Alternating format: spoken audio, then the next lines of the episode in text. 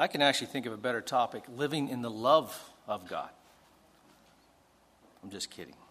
I talked to Pastor Terry yesterday. I said, if I go, they're going to wonder how you're doing. And apparently, they were without power for 48 hours. And, you know, he's in his older age, we're the same age, so I can say that. In his older age, he's trying to be adventurous. I said, I want to go experience a hurricane. I said, How was it? Not that great. So, um, he's coming back tomorrow, so pray for that. But I want to give you a little history. I never think about doing this. I'm glad some, some guys here reminded, of, reminded me to do so. We actually, Calvary Chapel Three Crosses, came out of this church. And uh, your pastor, Terry, has sent out many churches. I can think of three, uh, including us. Mike Morris, I remember when he was doing the puppets. That really ages me. I'm the same age as Terry, but, you know, I know I look younger. Just don't tell him that, right? And there's also Pastor Angel. So this church has been a blessing to not just Texas here, El Paso, but also to New Mexico as well.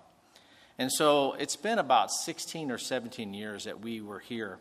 And we were back in the tent days. You guys heard about the tent days, right? The, even before that, the blue tent day, which, which I look back and thinking, whose idea was that? A tent that was blown up by air, that God blew it away with a, a little tornado. And so we've seen that. So just coming out from that was a great experience. But it, w- it did make it a little difficult.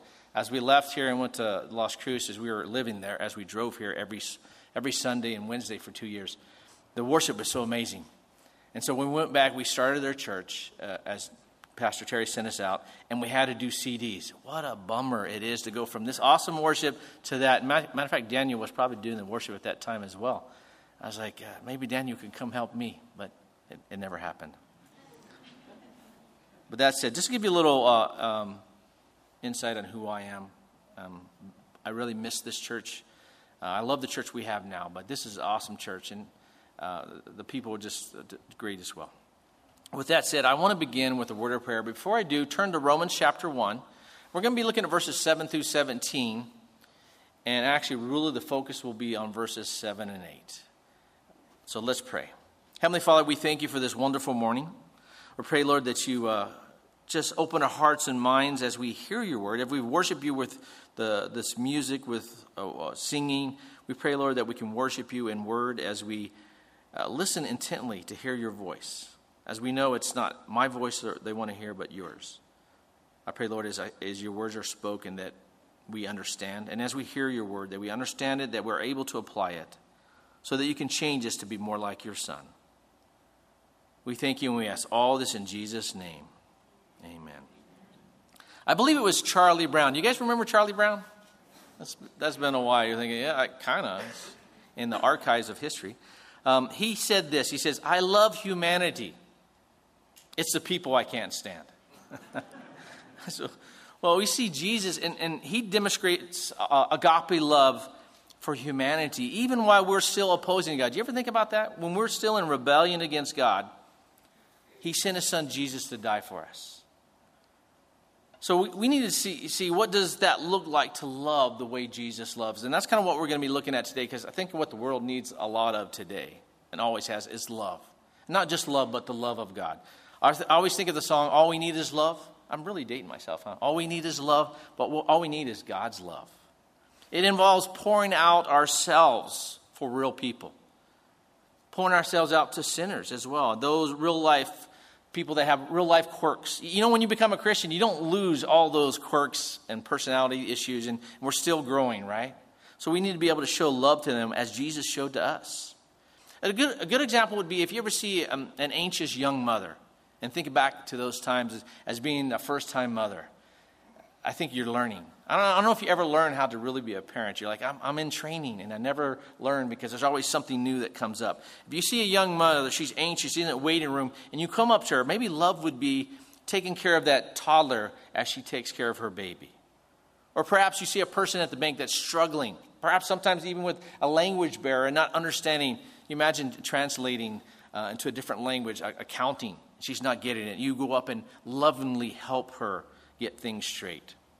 Or it could even be that next door neighbor who's struggling to keep the marriage together. Or how about that daughter who pushes your buttons every 10 minutes? And I wrote this because I have two daughters. I get it. I have an 18 year old, a 23 year old. I'm like, yeah, they love me to death, but they love to push my buttons at times. even those we need to love them. We need to show them compassion, mercy.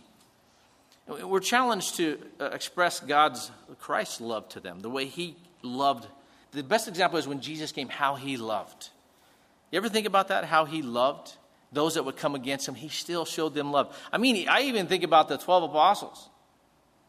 I'm thinking, could you pick some better ones? And He knew exactly who they were, and He still loved them, knowing what they would become, what He would make them to be. It's in those moments when we see the people that need help, that need love, we need to step out. We need to take that risk, right? Sometimes we don't. It's like they're going to make fun of us, or maybe they'll reject my help.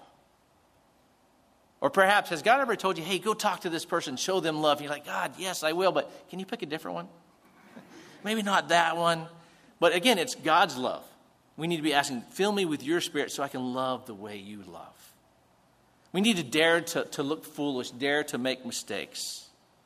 Dare to love as God loves the person, even if it wrings out our own hearts.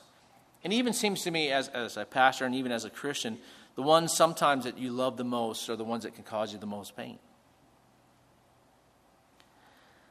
I think Jesus showed us that example, didn't he? He loved all of us so much that he was willing to die for us. We've been created, we've been redeemed, we've been commanded to love as Jesus loved. So we need to hang our whole life on love. For the, the truth is, God is love, isn't He? God's love is active within each and every one of us, and His love never fails. And the reason why I bring this as we begin this book of Romans, this is an introduction to the saints in Rome. And this is exactly what they did. They loved. They loved so much that they were known across the Roman Empire. As Paul, in his letter, as you read the very beginning, you say, I, I want to come to you. Your faith has been heard throughout the world. And when they say world at that time, the Roman Empire was the world, wasn't it? it occupied everything that was known. So, with that, turn with me to Romans chapter 1. We're going to look at verses 7 through 17. And I, as I read these first two verses, I'll try to emphasize a couple words because that's the ones we want to focus on. It's very interesting how this introduction can be uh, just kind of blown through and not see the great detail that's within his letter. It begins by saying, To all who are in Rome, to all in Rome who are loved by God and called to be saints, grace and peace to you from God our Father and from the Lord Jesus Christ. First, I thank my God through Jesus Christ for all of you, because your faith has been reported all over the world. God, whom I serve with my whole heart in preaching the gospel of his Son, is my witness of how constantly I remember you in my prayers at all times. And I pray that now, at last, by God's will, the way may be open for me to come to you. And as we went through the book of Acts, all through the, his third missionary, second missionary trip, Paul kept saying, I desire to go to Rome, but the Holy Spirit kept uh, him from going to Rome because he had other plans. You ever experienced that in your life? God has other plans than what you have. And he heeded those plans. He says, I've been desiring to come to you. And he goes on to say, as, as I long to see you so that I may impart to you some spiritual gift to make you strong. That is, that you and I may be mutually encouraged by each other's faith.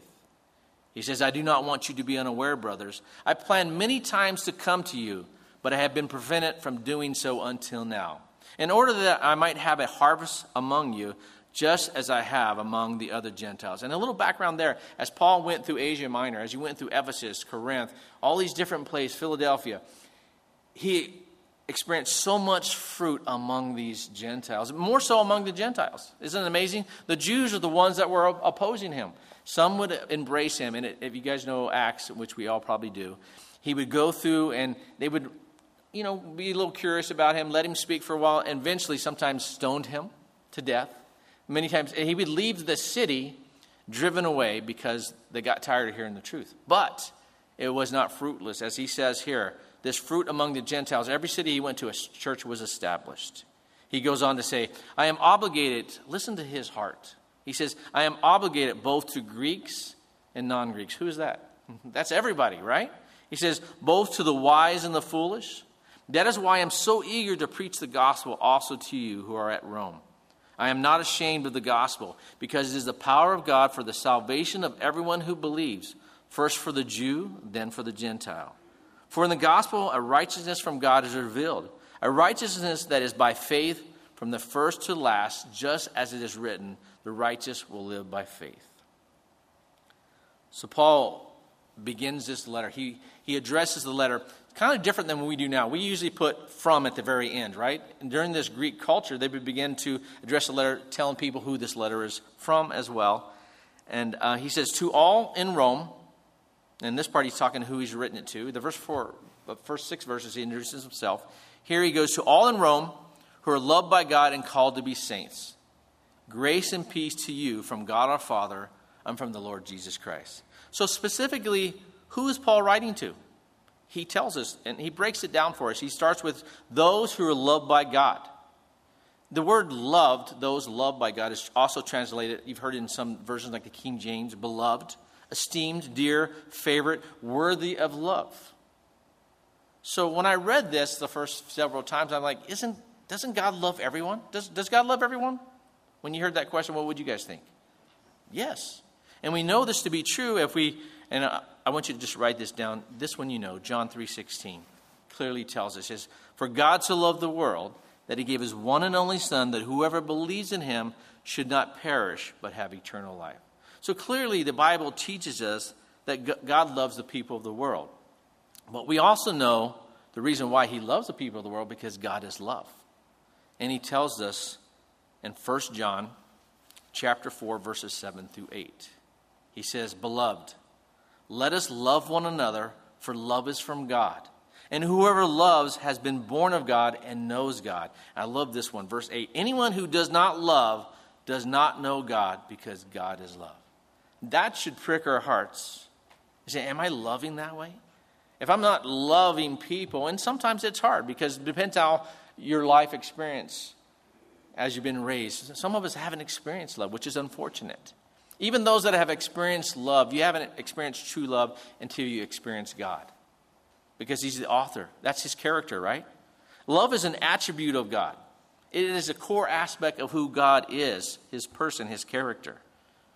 Now, when we talk about God's love, it's in no sense in conflict with the rest of His character, His holiness, His righteousness, His justice, or even His wrath.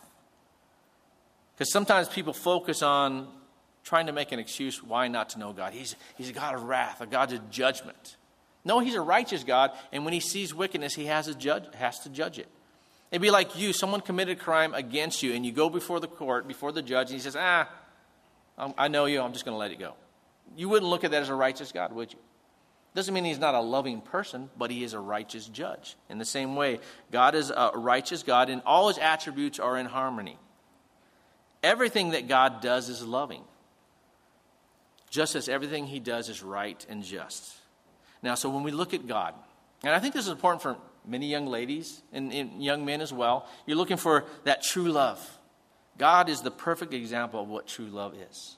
Look for a man or a woman that exemplifies the love of God. That's what you need to be looking for. Now, of course, you're looking for the handsome. That's the first thing that attracts you to that person or that woman. But after that, you got to look at their character. Before you move forward, you need to look at that godly character. And really, you, you need to stop saying, well, I'll change them. No, only God can change us. Isn't that true? I don't think any man says that. Mostly women and men are just oblivious of just about anything. But I try to tell my wife that. But you know what's amazing about God? As we're talking about God's love, and we're like, we need to love like God loves. God has given each and every one of us that has received Jesus Christ as our Lord and Savior the ability to love as He loves. You guys hear that? You can love as Jesus has loved. And how does He love? And we're going to see that in a minute with agape love, unconditional love. And many times we love with conditions. Have you ever thought about like that? I love you, but if you do this, my love is conditional. But Jesus loves us no matter what. So, who is Paul writing to then? We're like, well, God loves everyone. He's saying those who are loved. Paul is speaking to a very specific group of people, and he's speaking to those who have responded to God's love. Those who are living in the love of God, those who are called saints. So let's look at the word saint, especially in the culture we live in. We hear the word saint all the time, and we need to understand what it means. In the King James Version, I think you guys use the New King James, right? I use the NIV, the nearly inspired version, because it's easier to read. But here in the King James Version, it says, just like in the NIV, it says, to be saints. It's italicized in the King James because these words were not in the original Greek text. It was inserted to you know, fulfill the sentence. It hasn't really changed it, but I think it should be read like this You are called saints. What that shows us and clarifies once you become a believer, you're now a saint. Not like in religious history, it talks about those who are special people that have been called and appointed by man to be saints. There's actually two categories of people there are the saints and the pagans. I, I, like to say in my simple language, there's the saints and there's the ain'ts. You're either a saint or you ain't, right? You're either a believer or you're not. So who is Paul writing to? He's writing to believers, those who are living in the love of God. And I think that's important to stress because they're living in the love of God, the world has heard of them. Many Christians, as we're going to see, have not been living, are not always living in the love of God. how can that be? You have the Holy Spirit living in you, but many times we allow the troubles of this world to distract us. Have you guys noticed that? Have the worries, the sickness, health, uh, people have died in your family. It's, and sometimes you either run to God or you run away from God when tragedy happens. We need to run to Him.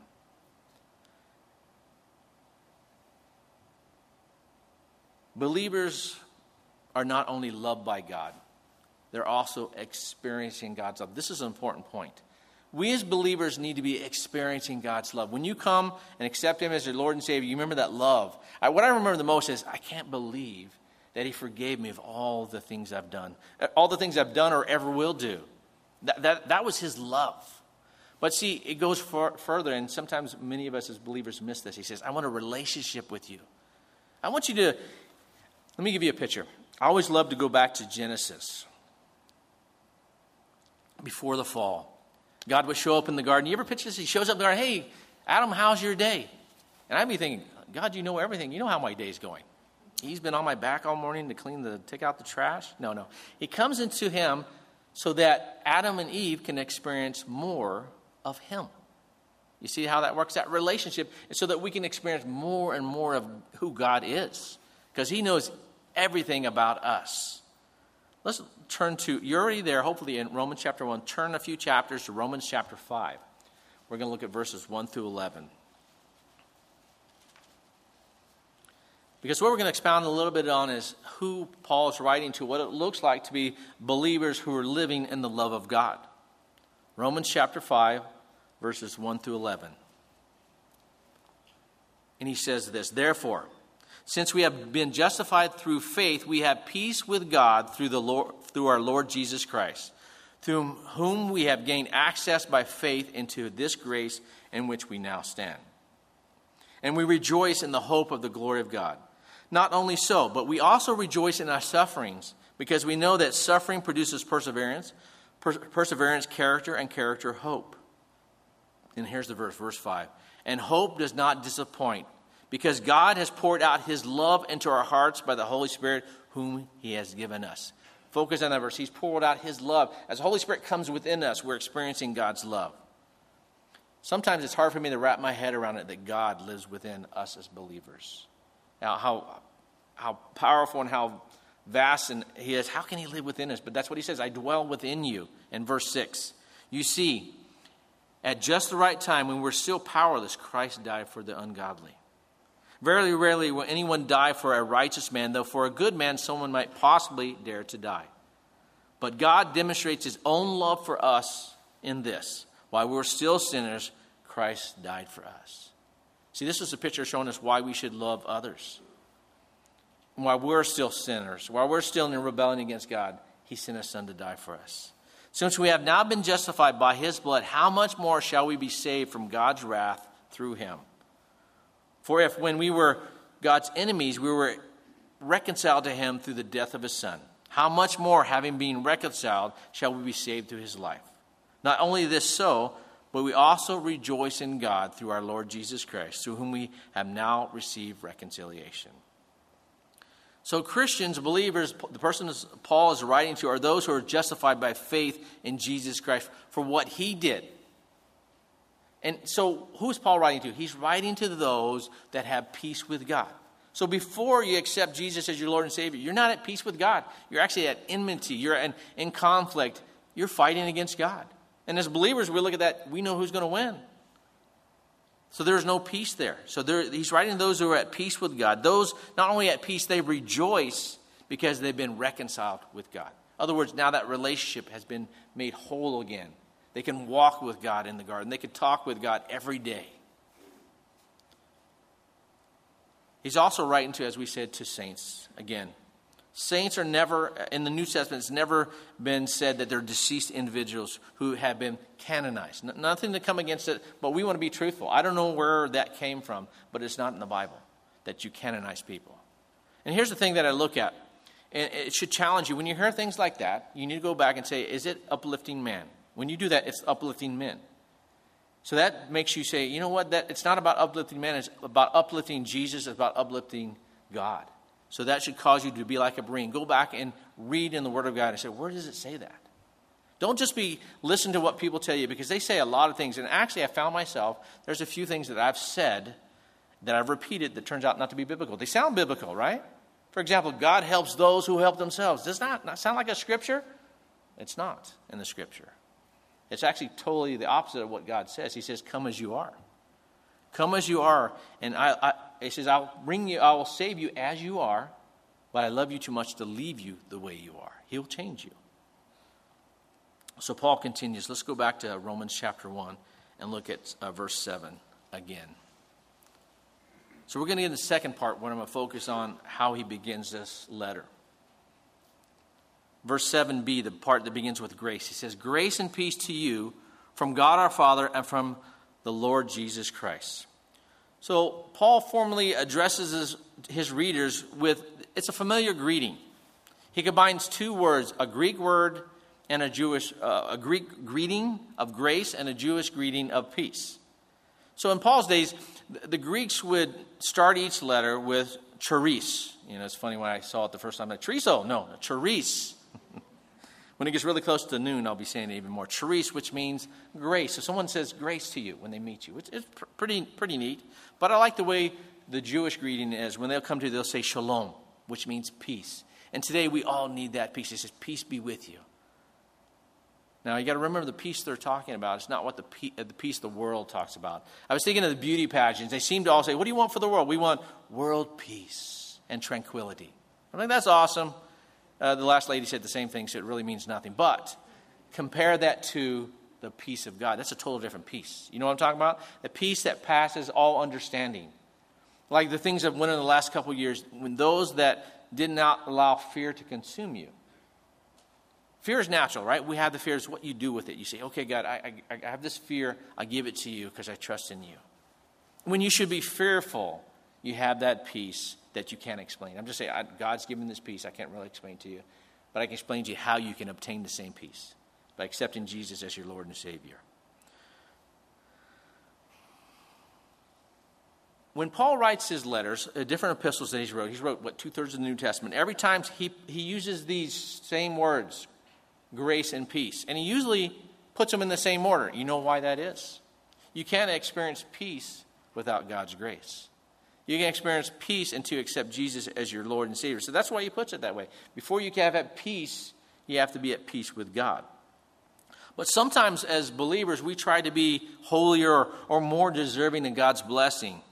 But you will not have peace until you embrace God's grace, until you understand God's grace. In other words, His grace is He gave you and I what we do not deserve. Do not deserve. As He said, Jesus came and died for us while we're still in our sins. None of us here deserve God's forgiveness, do we? He says, when you understand that, you'll stop striving in your own ability. If I do all these things, I'll please God and He'll love me more. No. He loves you as much today as He ever will. We can't obtain righteousness in our own ability. He tells us over and over. It's through what Christ did on the cross. Now, many of us, and we all, should serve. We serve God because we love Him. Right? Think about it this way. You help, if my brother calls me, I'm there to help him, my sister, because I love them. It's not that I'm striving to earn anything from them because I know they already love me. So it's the same way with God. We, we know He loves us. We do these things because we love Him in return. And he, we know that He loves us because He showed His grace to us. And grace is an essential part of who God is. Again, it's another part of God's character. We have love, we have grace. This grace is closely related to God's benevolence, to His love, to His mercy, God's favor. God's grace is God willing to forgive and bless us abundantly, in spite of the fact we don't deserve it. And once we embrace grace, we're able to uh, experience peace, which I talked about. And peace is a state of tranquility, of quietness of the spirit. Isn't it hard to get your spirit quiet today? I used to do uh, inspections and I would drive. When I worked for the state, I had to drive for hours. And I would turn off the radio so I could get peace. And next thing you know, the radio's on again. I don't know what my, my, my uh, mind did it without even thinking about it. But trying to get to a quiet place today is very hard to do. We're inundated with noise. And matter of fact, kids are almost born with phones in their hands, or they, when they come out, they get it stuck in their hands. There's, there's always something going on, right? But we want to experience this, this peace that's described in Scripture. Peace is described as a gift from God, congruent with His character. And I'm just going to read this to you Romans 1, verse 8. Again, you're already there. He says, First, I thank my God through Jesus Christ for all of you, because your faith is being reported all over the world. So, Paul had made it a habit as he would begin his letter. He says, I want to thank God. He would, he would start with this specific prayer, a personal message to the recipients. Now, in the Greek culture, as it came from Alexander the Great, the Romans embraced this culture. They would often include at the beginning of their own letters prayers to the gods. So many gods. Can you imagine that trying to write a letter? What's the other God's name? To all those, etc. Well, I'm going to make this one mad if I don't put the name. So, what Paul says, he sees this custom. He says, you know what? I'm going to take this. You know, we can take bad things and change them for the good, right? And I give you one example October the 31st, Halloween. I used to love to do it as a kid. And if you notice, I'm not really super tall. I know it's hard to tell up here, right? I could do it till probably about 12th grade because, you know, I'm as short as a kid. Now, kids are taller than me today. But many people have taken Halloween and switched it to the harvest. And some people have a problem with that. I said, you know what? Don't bash it till you look at what they're doing. You got people going out, coming to you with their kids, and you can tell them about Jesus. Now, you shouldn't dress up like witches and all that kind of stuff, right? There's all kind of cool people to dress up like David, uh, all these biblical uh, Samuel, different people. But you're able, God's bringing them that can come to you and you can give them the gospel message. In the same way, Paul is saying, I'm going to change it up. I'm going to take what they made for bad, and I, am going to, I'm going to first, what I'm going to do, I'm going to thank my God through Jesus Christ for you. And what's interesting in this statement, I don't know if you noticed it, it says, I'm going to thank my God. He didn't say, I'm going to thank the God of Israel. I'm going to thank your God. What is he doing here? Rather, he says, I'm going to thank my God, the God whom I worship, the God whom I serve. What is Paul doing here? He's making God a personal God. And I'm making him, he's telling us, God is personal to me. God is a personal God, unlike the Greeks and the Romans. So we also got to think about the culture he's in. Unlike the Greeks and the Romans and all the pagan gods of the world, they're impersonal. Some have taught, uh, there was a big word for it, deism or something, where they believe that God created everything, got you know, spin the earth is going, and he walked away. That's not true. God is a personal God. And we see the personal qualities of God come out virtually on every page of the Bible. That's why it's so important to read the Old and the New Testament. You guys understand that if you don't read the Old Testament, you're not going to fully understand the New? Because who do you think Paul's quoting back to? He's going back and quoting the Old Testament. Because from the very beginning of Genesis all the way to the Micah to the very end, it's always pointing to Jesus Christ. There's so many pictures of the coming Messiah in the Old Testament.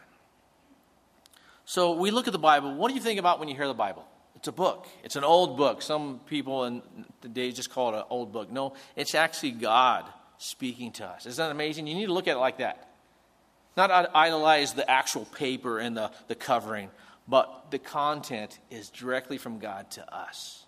So, because of that, God wants us to no more than just have knowledge. Now, knowledge of the Word of God is important. You should be studying it, you should be knowing it. But if you know the Word of God, but you don't know the God of the Word, what purpose is it? Right? God says, I want you to know more about me personally, that I'm your creator, that I'm your guide, that I'm your sustainer. Do you look at God as your sustainer? As your judge, as your lawgiver? And those that have, have accepted Him as our Lord and Savior, He's our Father. Isn't that amazing? Those that don't have a, a father, now maybe they've passed away. Maybe you've never had a good father. You want to experience a real father. Experience God the Father. I think love more than you can even think of. Young ladies, I encourage you. I try to encourage my daughters. I love my daughters to death. I love them to death, but God can show you more love than I can. So I encourage you to seek that first and foremost. So we see the Bible is inundated with God as a personal God. He shows us that we're also distinct persons from Him, and He holds us accountable for our sins. But he also loves us so much that he sent his son to redeem us. So if God was an impersonal God, have you heard on, I hate to mention any shows like Oprah. I don't even watch Oprah. Just hear, I always hear this words like, he's in essence, he's a greater power. He's not a greater power. If he was a greater power, he would, he would be without love. He would be without justice, mercy, or wrath, compassion. There would be no gospel if God was an impersonal God. So it should make your skin crawl when you hear this promoting of God being a, it's not God, it's a, a greater power. Even think about what they taught in schools, Macy, uh, about uh, Darwin's theory. You guys realize the second word of that is theory? It's proven to be untrue. And so many people listen to that and, and they, they look at God as just a power. And again, it misses who God truly is. He's a personal God. And God has made himself clearly known through Scripture. He's made himself clearly known from his creation. If you look around, you look at the amazing things. Even now, as technology, as science has increased, they look at the eye, the intricacy, the, the whole complication of how we are built just with the eye. They're like amazed. The DNA, this is, I think, really shows there as a creator. It's like a map. It didn't just happen. There was a creator, and that's why they like to say a, a, a, a greater power. You know why they say greater power? Because they don't want to say there's God. And that's they're so close. So close. And Paul says, I thank my God through Jesus Christ. Why is he saying through Jesus Christ? The Bible teaches that we are to pray to, directly to God the Father through Jesus Christ. Why is that? Because we have access to God the Father through Jesus Christ. And here's why here's why I give you a better picture.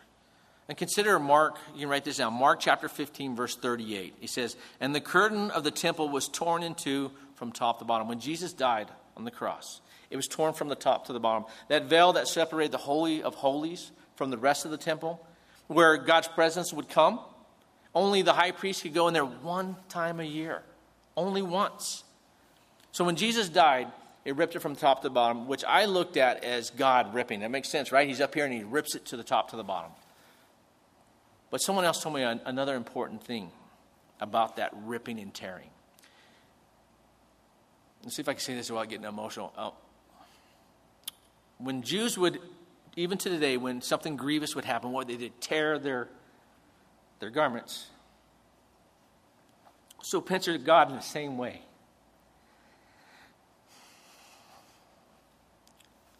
The moment his son died,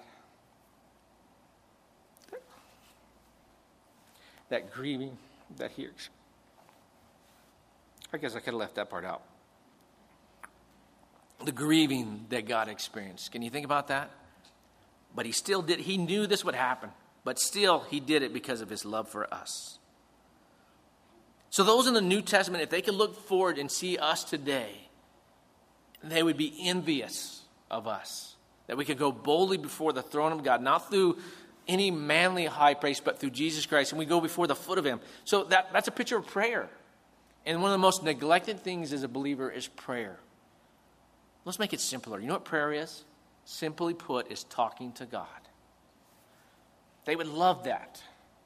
Even in the Old Testament, you see where Moses said, Hey, God wants you to come up. They're like, No, you go. We, we fear God. That fear is gone because of Jesus Christ. I, I still laugh at that. They're like, Moses like, come on, God wants to talk to you. He's like, no, no, no. you go talk to him. We're, we're scared of him. But that has changed, hasn't it? In Hebrews chapter 9, verses 1 through 14, 9, 1 through 14 tells us that through Christ's death, we no longer separate from God because of this curtain. Because of what he did, we're now able again to go boldly before him. So Paul was thanking God through Jesus Christ for what? Now here's important is the last point I believe I'll make is he says, For all of you, because your faith has been reported all over the world. Paul was thankful for the faith of the believers in Rome, but who is he thanking? He's not saying, Oh, I thank you for your faith. He says, I'm thanking God. He's giving God credit for their faith. He didn't thank them for believing. He thanked God because God is the one who enables people to believe. Because on our own, we would turn away from God. So even we have a small amount of faith, we need to thank God for that faith. You ever think that you need more faith? Do you guys ever think that you need more faith? This would be a good point to say. All of us would be like, yes. Okay, I'll just assume that you all raised your hand. I'm just kidding. Because we all need more faith, but we cannot obtain it in our own ability. It comes from God. So we pray for many things. When's the last time you say, Lord, give me, God, give me more faith? He'll, he's the one that gives you more faith. And what I like about this part, he says, he's praising God for. He says, the whole world, meaning the Roman Empire, knew of their faith. Not, they knew of who they were. Then he saw and heard of their love and the actions that they took, the way they lived. It wasn't just words. We can't just love people by words, and we should. But we also, they need to see our love in action. You see someone broken down. You ever see someone broken down? You know, the, my favorite time is driving to church. Someone has a flat tire, and I'm like, Lord, send someone to help them as I drive by. He's like, It was you, but Lord, I got to go serve you. No, that's what we're called to do, is not just say it, but do it, right? So all this begs the question what is faith?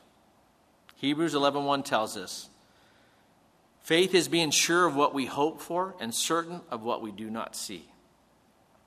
So, perhaps no other component of Christian life is more important than faith. Here's the thing we can't purchase it, just what I was talking about. We can't purchase it, we can't sell it, we can't even give it to our friends. You ever see some family members, I want to give you faith? It doesn't work that way. You can just hand out the cards, here's a faith card. It doesn't work that way. Faith is, according to the Bible, is belief in the one true God without actually seeing him. Faith, in another way put, is faith is an attitude whereby a man abandons all reliance on his own efforts to obtain salvation by deeds, by works, by, by being good. Many times you ever watch Way of the Master, they'll go out and say, You think you're going to heaven? They're like, yes, I'm good. No, no, not one. The Word of God says, not one is good. So faith is an attitude of complete trust in Christ and reliance on Him alone for all that salvation means. This is kind of what I was talking about before. You serve God not for salvation, because you can do nothing to obtain salvation. You can knock on a thousand doors, you can do serve in the ministry every day, but unless you accept Jesus Christ as your Lord and Savior, you're not forgiven. You can never be good enough. They're only through what Jesus did. And so that brings us back to faith. Once you accept Christ, you, you have this faith that God has created within you is not something you can conjure up yourself. It's not something you're born with. It's not even a result of, and some people get on my case about this, not even a result of diligent study or pursuit of spiritual knowledge or understanding. And the reason why I say this in Ephesians chapter 2, verses 8 through 9, makes it very clear that faith is a gift from God. So, this is the reason why I'm saying that. Yes, you should read the Word of God. You should pray and be praying for the, that God would increase your faith. And what does that mean? To be able to trust God in everything that He says. Increase my faith so when you say it, I do it.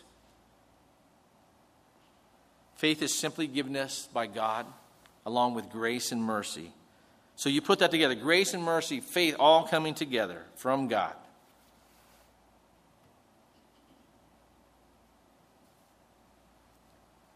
And it's important to understand our faith can falter at times. Have you ever noticed when your faith has faltered? Has your faith faltered in the last two or three years? Many of us it has. But because of the it's a gift of God, he provides these times of trial. So let's look at these last two or three years and like, oh man, I wish it'd be perfect. And you ever think that God can? I'm a Christian. Anyone that teaches that when you become a believer, that's smooth and perfect is not telling you the truth. Matter of fact, they're doing you a disservice. Because God will allow or even bring trials into our lives, testings, in order to prove that our faith is real. When you have a trial, what do you find yourself doing the most? Seeking God as you should. It, it reveals to us that our faith is true. And we are told in James chapter 1 that to consider it all pure joy when you fall into trials. You, you ever do the happy dance when you're in a trial? It's like, yes, God, thank you. Don't do that. I'm not saying to do that. What you do, like Jesus did, when he died on the cross, he wasn't looking toward it. In the Garden of Gethsemane, he's like, oh, yes, bring it, God. I look forward to the pain and suffering. What he did was look past the pain and suffering to the result of what he was going to go through. So, in the same way, when we're going through trials, we don't joy in the trial itself, but we joy, have joy in what God is doing in and through us. So, many times we got to look back and say, okay, God, that's what you're doing. There's trials that I went through and I don't understand. But when I look back, I can see what God is doing to change me to be more like His Son. Can the worship team come up? So, as I conclude today's teaching, I, I want to end with a question. I think it's very important for every Christian to be asking ourselves every day are you living in the love of God? And that begins first with a relationship with Him. You can't live in the love of God unless you know Him, unless you accept Jesus Christ as your Lord and Savior. So if anyone's here that hasn't, we'll have counselors up here later, right after worship here. If you need prayer, please don't leave here without accepting Him as your Lord and Savior. But I want to also speak to you as believers. How many of us believers are you experiencing God? Are you at peace with God? Are you living in God's love? How about this as we read what Paul is saying in this beginning? Are you rejoicing and hopeful in, in your faith every day? Are you growing in the knowledge and, and the understanding of, of his salvation? Many of us can allow the world and life to take us out of that peace and joy. Now, again, we, God has given us emotions, right? I'm not bashing the emotions, but it's what you do with those emotions. Something happens, you, you have fear. Again, I say fear because it's the most common thing I've heard in the last three years. Fear, fear, fear. The sky is falling. And, and as believers, we look and trust in God. But if you're not living in, in that peace or joy, or you're not living in the love of God, I would encourage you right where you are. Just, just fall on your knees in your heart and physically, whatever you want to do, and say, Lord, forgive me. Restore me. Help me experience you. Help me to know you more as you want me to know you. Help me live in the love of God. And when you live in the love of God, you know what's going to happen? You know, I, I get into politics sometimes, not here, because I don't want to upset Terry when he's gone. Is that you want to change people, it starts with the heart. Isn't that where the change happens? And God does the change. And we as believers are called to be messengers. We don't even have to change anybody because we can't. We take the gospel, the good news, the love of God to people. That's what you're coming here on Sunday to be equipped to do to live in this world, but to love like God loves. And when you do that, the world will be changed, starting with El Paso. And if you guys get through El Paso, Las Cruces needs a lot of help too. And people are moving here from all over, not to mention certain places like California or anything, but God is bringing them to our doorsteps. He's bringing the lost to our doorsteps. And we have an opportunity to tell them about Jesus. So I'll, I'll end with that.